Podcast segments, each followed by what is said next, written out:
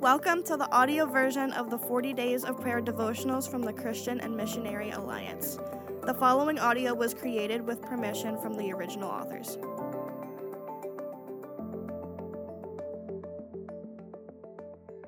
Welcome to 40 Days of Prayer 2022. Today is day number 12. The title for today's devotional is The Miracles of Christ and was written by Terry Smith based on Luke chapter 7, verses 11 through 17. An outstanding feature of the earthly life of Jesus was the miracles he performed. The one described in Luke 7, verses 1 through 17, involved interrupting a funeral procession to raise a young man from the dead and, quote, give him back to his mother. I love the response of the people who witnessed the miracle. Quote, they were all filled with awe and praised God. God has come to help his people, unquote. Of course, this was just one of the many miracles of Jesus, who healed people of various diseases, released them from demonic control, turned water into wine, calmed the storm, multiplied food, and raised others from the dead. And Jesus Christ is still a worker of miracles. He is daily intervening in people's lives, overruling and overturning their circumstances. He is still miraculously at work to, quote, help his people. Does he still raise the dead? Well, I've heard three stories in recent years from credible witnesses where it seems that he did.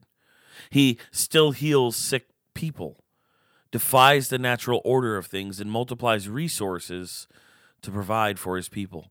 Hebrews 13, verse 8 declares, quote, Jesus Christ is the same yesterday and today and forever, close quote.